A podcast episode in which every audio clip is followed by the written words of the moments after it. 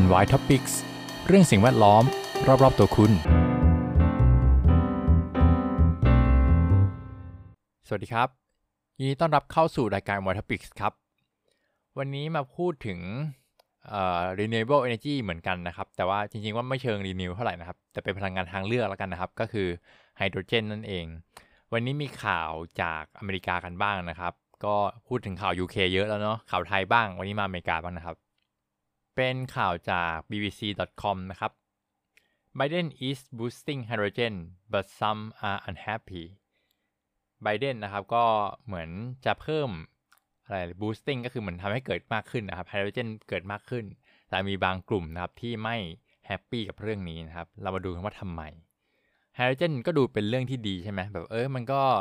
แบบพอมันเผาไหม้แล้วมันก็เกิดแค่เป็นอ่าน้ำกับไฮโดรเจนเนาะมันก็ ดูเป็นเป็น clean energy อย่างหนึ่ง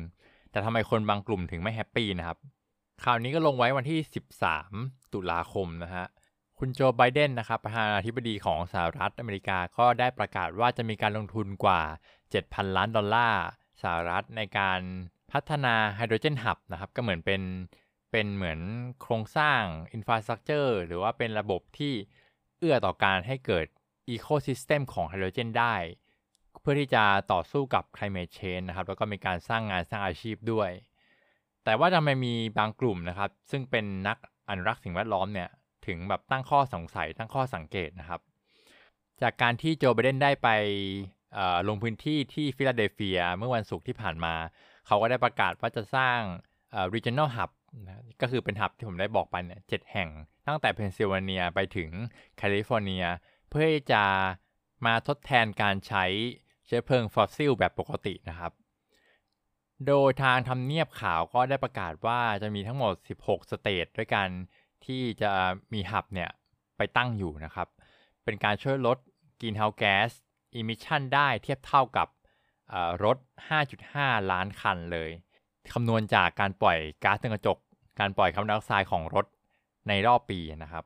โดยเป้าหมายก็เพื่อที่จะสร้าง hub ที่ผลิตไฮโดรเจน supply ลงไปประมาณ 3 ล้านตันต่อปีนะครับดูแบบเผินๆแล้วไฮโดรเจนก็ดูจะเป็นเป็นพลังงานที่มีความมีศักยภาพที่จะเป็น green ได้ เวลาใช้เป็นเชื้อเพลิงนะพอมันถูกเผาไปแล้วมันก็จะไม่ได้ปล่อยกลิ่นเฮาแก๊ส ซึ่งทำให้โลกร้อนขึ้น แต่ว่ามีกลุ่มหนึ่งครับที่ชื่อว่า Friend of the Earth ก็เป็นกลุ่มที่อนุรักษ์สิ่งแวดล้อมนะครับ ก็ได้ออกมากล่าวถึงเหตุการณ์นี้ว่า เป็น disappointing step ก็คือเป็นก้าวที่น่าผิดหวัง ทางโฆษกของกลุ่มเนี่ย คุณซาร่าลุตส์ก็ได้กล่าวว่า เราต้องการที่จะมีความมุ่งมั่นในการเปลี่ยนตัวเอง จากการใช้พลังงานสกปรกไม่ใช่ว่าจะหาคนมาจ่ายตังค์เพิ่มเพื่อที่จะยอมให้ Big Oil ก็คือพวกกับบริษัทใหญ่ที่ผลิตน้ำมันแบบขุดเจาะน้ำมันอยู่เนี่ย เหมือนแบบ repackage fossil fuel ก็คือเหมือนเปลี่ยนพลังงานเชื้อเพลิงฟอสซิลเนี่ยมาเป็นรูปแบบใหม่ที่เป็นไฮโดรเจนแทน ซึ่งอันนี้ผมต้องอธิบายเพิ่มว่าที่เขาพูดแบบนี้เนี่ยเพราะว่าปัจจุบันนะครับไฮโดรเจนที่ผลิตมาได้ส่วนใหญ่เนี่ยจะมาจากการใช้ natural gas นะครับซึ่งเป็นหนึ่งในรูปแบบของ fossil fuel เหมือนกัน เขาก็หมายความว่าไม่ควรจะสร้างไฮโดรเจนที่มาจาก fossil fuel อยู่ดี มันเหมือนการเปลี่ยนรูป fossil fuel อะครับ ไปเป็นไฮโดรเจน ซึ่งมันก็เกิดแก๊สอยู่ดีอะไรประมาณนี้เขาคงอยากได้แบบที่มัน green จริง ๆ คือถ้าเกิดว่าเคยฟังเนี่ยไฮโดรเจนน่ะมันจะมีหลายแบบเนาะมันจะมีสีต่างๆเนี่ย green hydrogen brown hydrogen blue hydrogen อะไรอย่างงี้ใช่ไหมเอ่อแล้วก็ grey hydrogen มีหลายสีเหมือนกันแล้วแต่นิยาม แต่ว่าการที่สหรัฐตอนนี้ทำเนี่ยมันไม่ใช่ green hydrogen ครับมันเป็นอาจจะเป็นเอ่อ brown hydrogen หรือไม่ก็เป็น blue hydrogen นะอ่าประมาณนี้ก่อน เดี๋ยวกลับไปที่เนื้อหานะฮะทีนี้อีกท่านหนึ่งนะครับ คุณโรเรนพาเจลที่เป็นเอ่อ policy director ของ Earth Works นะครับ ก็เป็น non-profit ก็เป็นแบบพวกเอ่อเหมือน NGO อีกที่หนึ่งก็ได้ออกมากล่าวอีกว่า มันเหมือนเป็นการยืดอายุของบริษัท Oil and Gas มากกว่าการที่จะมาแก้ปัญหา climate change ทางด้านคุณจูลี่แมกนามาร่าซึ่งก็เป็น ตัวแทนของกลุ่ม Union of Concerned Scientists ก็ใช้ภาษาที่นุ่มนวลกว่านิดนึง แต่ก็เป็นการบอกอ่าเป็นในๆว่านโยบายใหม่เนี่ยเหมือนจะไม่ได้ช่วยสิ่งแวดล้อมเท่าไหร่ แล้วก็เสนอว่าทางสหรัฐทางรัฐบาลเนี่ยควรจะทำให้มั่นใจว่าอุตสาหกรรมไฮโดรเจนน่ะจะถูกพัฒนาไปในทางที่สอดคล้องกับเป้าหมายของการลดก๊าซเรือนกระจกจริง ๆ ปัญหาก็เลยต้องย้อนกลับมาดูว่าไฮโดรเจนเนี่ยถูกสร้างอย่างไร ก็อย่างที่ผมได้อธิบายไปช่วงก่อนหน้านี้ที่อธิบายเพิ่มไปเนาะซึ่งในช่วงนี้เนี่ยครับไฮโดรเจนน่ะมันจะถูก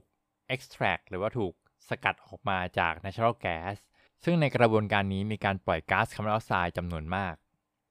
อ้างอิงข้อมูลจาก Energy Department นะครับ ตอนนี้มีไฮโดรเจนผลิตอยู่ประมาณ 10 ล้านตัน ต่อปีในสหรัฐอเมริกา ถ้าเทียบกับน้ำมันดิบที่ผลิตต่อปีเนี่ย ถือว่าห่างมากนะครับ เพราะว่าตัวเลขเนี่ยอยู่ที่ประมาณ 700 ล้านตันต่อปีโหห่างกัน 690 ล้านตันนะครับ ซึ่งตรงนี้เขาก็จะมีการอธิบายเพิ่มนะครับ ว่าประเภทของไฮโดรเจนมีอะไรบ้าง ก็ recap เร็วนะครับ Green Hydrogen เนี่ยก็จะมาจากการใช้ Renewable Energy นะครับ ก็เป็นเหมือน Clean Energy Green Energy นะครับ ใช้พลังงานไฟฟ้าตรงนี้นำไปแยกน้ำนะครับ ให้ออกมาเป็นโมเลกุลของไฮโดรเจนกับออกซิเจน อันนี้ผมกับพูดภาษาง่ายๆเนาะ แต่วิธีนี้เนี่ยครับมันแพงมากเมื่อเทียบกับการใช้ natural gas หรือว่าก๊าซธรรมชาตินะครับ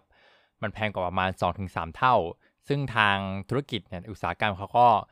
ไม่ค่อยอยากจะทำกันนะครับ เพราะว่ามันมันแพงนะครับ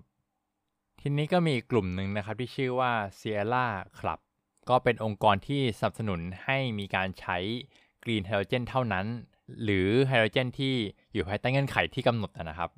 ให้ความเห็นว่า โครงการปัจจุบันนี้ของที่เกี่ยวกับไฮโดรเจนนะครับ เหมือนจะพยายามล็อก ให้เราต้องใช้ fossil fuel ต่อไป ซึ่งบางโครงการที่ถูกอนุมัติโดยคุณไบเดนก็ได้ให้คำสัญญาว่าจะ advance หรือว่าทำให้การใช้ green hydrogen เนี่ย มันดีมากขึ้นเพิ่มมากขึ้น ซึ่งก็หมายถึง hub ที่อยู่ในแคลิฟอร์เนียแต่ส่วนอื่นๆนะครับจะใช้เป็น blue hydrogen แทน ซึ่งหมายความว่า จะใช้ natural gas หรือว่าก๊าซธรรมชาติในการผลิต แล้วก็จะมีกระบวนการบางอย่างในการใช้ carbon capture เข้ามาจับคาร์บอนไดออกไซด์ที่เกิดขึ้นนะครับ แล้วก็นำไปกักเก็บไว้ หรือนำไปใช้ประโยชน์ในรูปแบบอื่น ส่วนมากก็จะเก็บไว้ใต้ดิน หรือไม่ก็ในท้องทะเล ซึ่งการใช้วิธีนี้เนี่ยโดยทฤษฎีแล้วก็จะไม่สร้างปัญหาเพิ่มเติมให้กับชั้นบรรยากาศในการที่ต้องกักเก็บคาร์บอนไดออกไซด์เพิ่มขึ้นอย่างนี้นะฮะ โดย hub ที่ใช้วิธีนี้นี่ก็จะเป็น hub ที่ Appalachian ซึ่งก็จะเป็นส่วนหนึ่งของเพนซิลเวเนีย แล้วก็เวสต์เวอร์จิเนีย แต่ทาง Sierra Club ก็ได้ออกมาเตือนว่าการใช้วิธี carbon capture ก็อาจจะไม่ใช่วิธีที่ไม่มีปัญหาขนาดนั้น เพราะว่ามันก็ยังมีปัญหาเกี่ยวกับการรั่วไหล แล้วก็ทำให้เกิดก๊าซมีเทนด้วย ซึ่งก๊าซมีเทนเนี่ยก็มี greenhouse gas potential หรือว่าความสามารถในการทำให้เกิดภาวะโลกร้อนเนี่ยสูงกว่าคาร์บอนไดออกไซด์นะครับอย่างที่เคยอธิบายไปใน EP ก่อน แล้วก็ยังมีงานวิจัยต่างๆ ที่ออกมาตั้งข้อสงสัยนะครับว่าบลูไฮโดรเจนเนี่ยมันสามารถลดการเกิดกินเฮาแก๊สได้จริงหรือไม่นะครับ ซึ่งก็มีการพูดถึงนะครับว่าการที่มันเกิดก๊าซมีเทนขึ้นเนี่ยอาจจะกลายเป็นอุปสรรคในการผลักดัน blue hydrogen ให้กลายเป็นพลังงานทดแทนรูปแบบหนึ่ง ที่จะมาแทน fossil fuel อย่างน้ำมันแล้วก็ถ่านหินได้นะครับ ก็จบบทความตรงนี้เนาะ โดยส่วนตัวเนี่ยผมก็ได้พูดไปหลาย EP แล้วนะครับเกี่ยวกับการเกี่ยวกับ carbon capture and storage เนี่ยว่ามันมีข้อสังเกตอะไรยังไงบ้างนะครับ ก็หลักๆก็คงเป็นเรื่องการรั่วเนี่ยแหละต้องเช็คให้ชัวร์นะครับว่าที่ไปเก็บเนี่ยเก็บได้จริงมิดชิดนะ แล้วก็ส่วนเรื่อง blue hydrogen เนี่ยผมก็เข้าใจว่ามันเป็นการเหมือนเปลี่ยนโฉมเปลี่ยนรูปไอ้ fossil fuel นะครับที่เป็นพวกแก๊สแทนที่จะเผาตรงๆเนาะเผาตรงๆไปใช้เลยอย่างเงี้ยฮะ ก็เปลี่ยนรูปมันให้กลายเป็นไฮโดรเจน ผมว่ามันเป็นถ้าพูดในแง่ของ energy efficiency เนาะในแง่ของประสิทธิภาพเนี่ยแน่นอนว่ามันลดลงนะครับ แทนที่จะเผาตรงๆเลย ต้องไปเปลี่ยนให้เป็นไฮโดรเจน แล้วค่อยเอาไฮโดรเจนไปใช้เนี่ยมันก็ 2 ต่อมันก็สิ้นเปลืองพลังงาน ถ้าจะคิดแบบนั้นนะครับ แต่ถ้ามองว่าเอ่อถ้าเรามีอยู่แล้วนะฮะเรามี oil gas อยู่แล้ว เราเปลี่ยนรูปมันไปในทางที่สะอาดมากขึ้นไอ้ส่วนที่มันสกปรกเนี่ยไอ้พวกคาร์บอนไดออกไซด์ที่เกิดขึ้นจากการเปลี่ยน fossil fuel ให้กลายเป็นไฮโดรเจนอะเอาไปกักเก็บไว้หรือเอาไปบำบัด หรือเอาไปทำอย่างอื่นได้คือ คือในการผลิตเนาะโรงงานอะผลิตไฮโดรเจนนะครับ มันก็จะมีคาร์บอนไดออกไซด์ที่เกิดจากกระบวนการอะเกิดที่เดียวเยอะๆ อันนี้มันสามารถจัดการได้นะมันดีกว่าการที่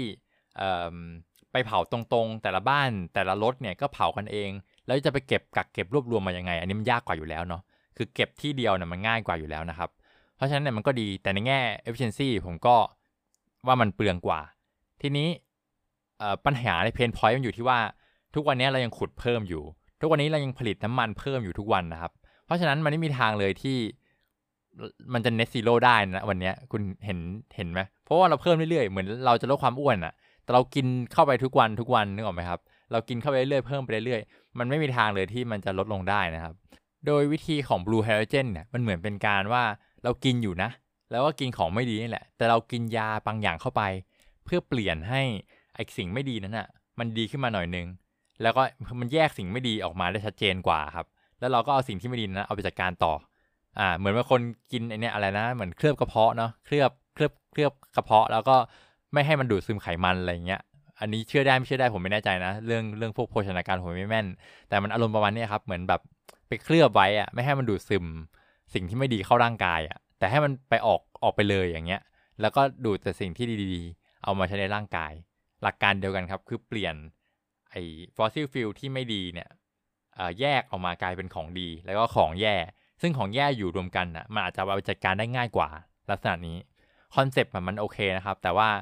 ผมเข้าใจว่ามันเป็นช่วง transition หรือเป็นช่วงเปลี่ยนผ่าน เราสามารถทำอย่างนี้ได้เนาะแต่ไม่ใช่ว่าทำอย่างนี้ได้ไปตลอดนะครับ ผมว่ามันก็ไม่ยั่งยืนเหมือนกัน เพราะฉะนั้นเนี่ย กุญแจสำคัญเนี่ยมันอยู่ที่ว่าเราจะเลิกผลิต fossil fuel เมื่อไหร่นะครับ ผมไม่ได้สุดโต่งว่าต้องเลิกหยุดวันนี้นะ ผมเข้าใจมันเป็นช่วงการเปลี่ยนผ่านฟ a ซิลิตี้ต่างๆ ที่จะรองรับพวก renewable energy เนี่ย มันต้องมีพร้อมก่อนนะครับ ไม่งั้นพลังงาน energy crisis นะครับทุกคน ทุกวันนี้ค่าพลังงานที่ยุโรปแพงมากนะครับเอ่อมันเป็นสาเหตุที่ว่าทำไมเราต้องยอมให้เชื้อเพลิงรูปแบบเก่าเนี่ยยังคงมีอยู่ เพราะว่ามัน มีความสำคัญแล้วก็มันเป็นตัวที่ตอบโจทย์ในการที่จะรักษาความมั่นคงทางพลังงานได้ดีที่สุดนะครับ พวก fossil fuel เนี่ยมันเก็บได้นะครับ แล้วมันก็ขนส่งระบบอะไรต่างๆเนี่ยก็มีทั่วโลกแล้วนะครับ ก็ไม่แปลกใจที่ทุกวันนี้ต้องใช้อยู่และยังต้องใช้ต่อไปด้วย ผมก็เชื่อแบบนั้นเนาะแต่ก็ค่อยๆ ผลิตอินฟราสตรักเจอร์ไปนะครับ กว่าที่โลกจะมีพวกท่อส่งน้ำมันส่งก๊าซครอบคลุมทั่วโลกเนี่ยใช้เวลานาน เพราะฉะนั้น โครงข่ายของ renewable energy ต่างๆ เนี่ย ก็คงต้องให้เวลาในการติดตั้ง ให้เวลาในการพัฒนาอีกเช่นเดียวกันเนาะ ก็อดทนนะครับอดทน แต่ในอนาคตเนี่ยมันต้องดีขึ้นแน่นอนนะครับ ก็ฝากไว้ประมาณนี้ครับ เพราะสิ่งแวดล้อมอยู่รอบตัวเราสำหรับวันนี้ขอบคุณที่ติดตามนะครับ สวัสดีครับ NY Topics เรื่องสิ่งแวดล้อมรอบๆตัวคุณ